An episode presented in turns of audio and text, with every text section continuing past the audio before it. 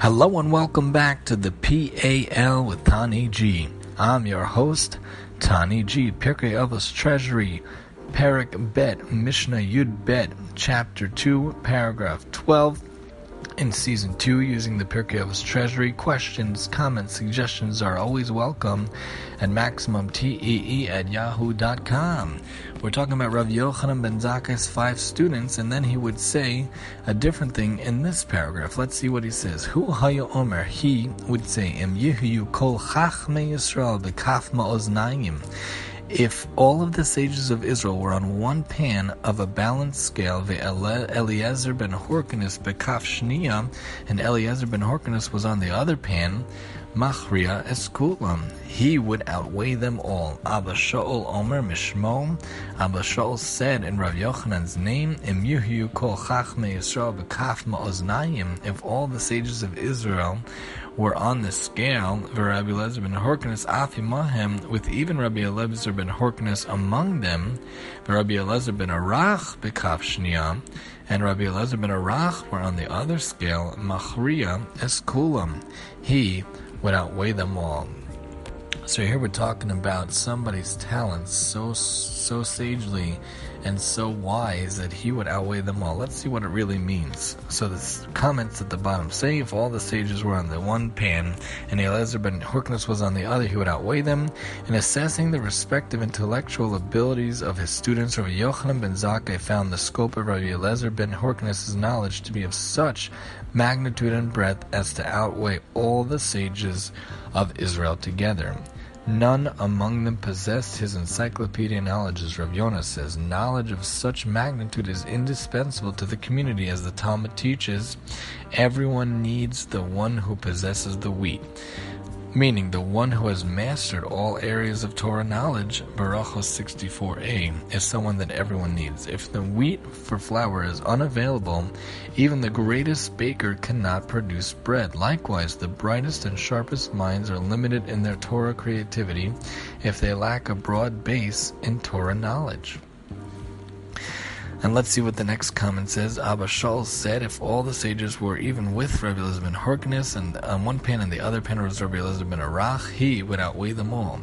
The Talmud in Horayos 14a records that Rabbi Shimon ben Gamliel and the sages disagree regarding which kind of sage is superior a Sinai, who has mastered all the subject matter of the Torah, or an Oker Harim, an uprooter of mountains, meaning one whose sharp mind can perform great intellectual feats of creative reasoning in the halachic process. This seemingly is the point of contention in our Mishnah. The first anonymous report gives primacy to Rabbi Eliezer ben Horkanus, the Sinai figure, with total knowledge and recall. Abba Shaul's version prefers Rabbi Eliezer ben Arach, the sharp-minded Oker Harim from the Ruach Chaim into Tiferes Yisrael.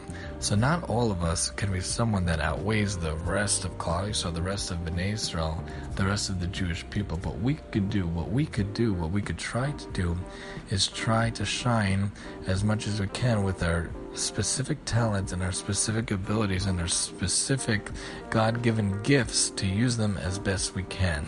Not everybody could be an amazing accountant, for example, but if you are, that's what God gave you to do, and you could shine mostly on your pan of the scale by doing so.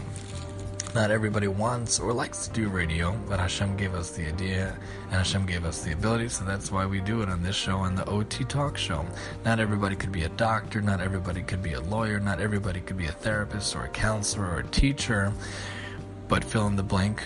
But anyone who has these abilities, who has these talents, should use them to their best ability to shine out on their pan of the scale, on their side of the scale, to weigh out and show the world and to show Hashem what you could do to make the world a better place. So, as we always say on the show, find your talent, find your passion, use your passion, use your talent, do what you can to make the world a better place, to change the world for the better, because God put you here, and as we always say, there never was someone like you. There is no one like you right now, and there never again will be someone like you in the future. So make sure to do what you can to weigh down the pan on your side as best you can to support the rest of the world, the rest of the Jewish people, and showing God a really good amount of work that you're putting in to make the world a better place. Do your part in Tikkun Olam, and just lehavda like this great sage who would weigh out everybody due to his abilities, so too we can try in our own small way to weigh out and support the Jewish people, making the world a better place, little by little.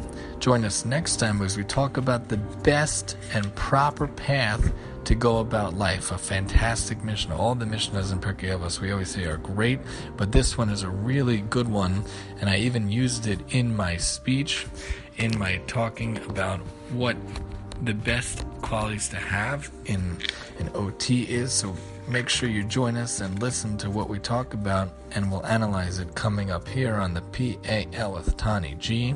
And I'm your host, Tani G.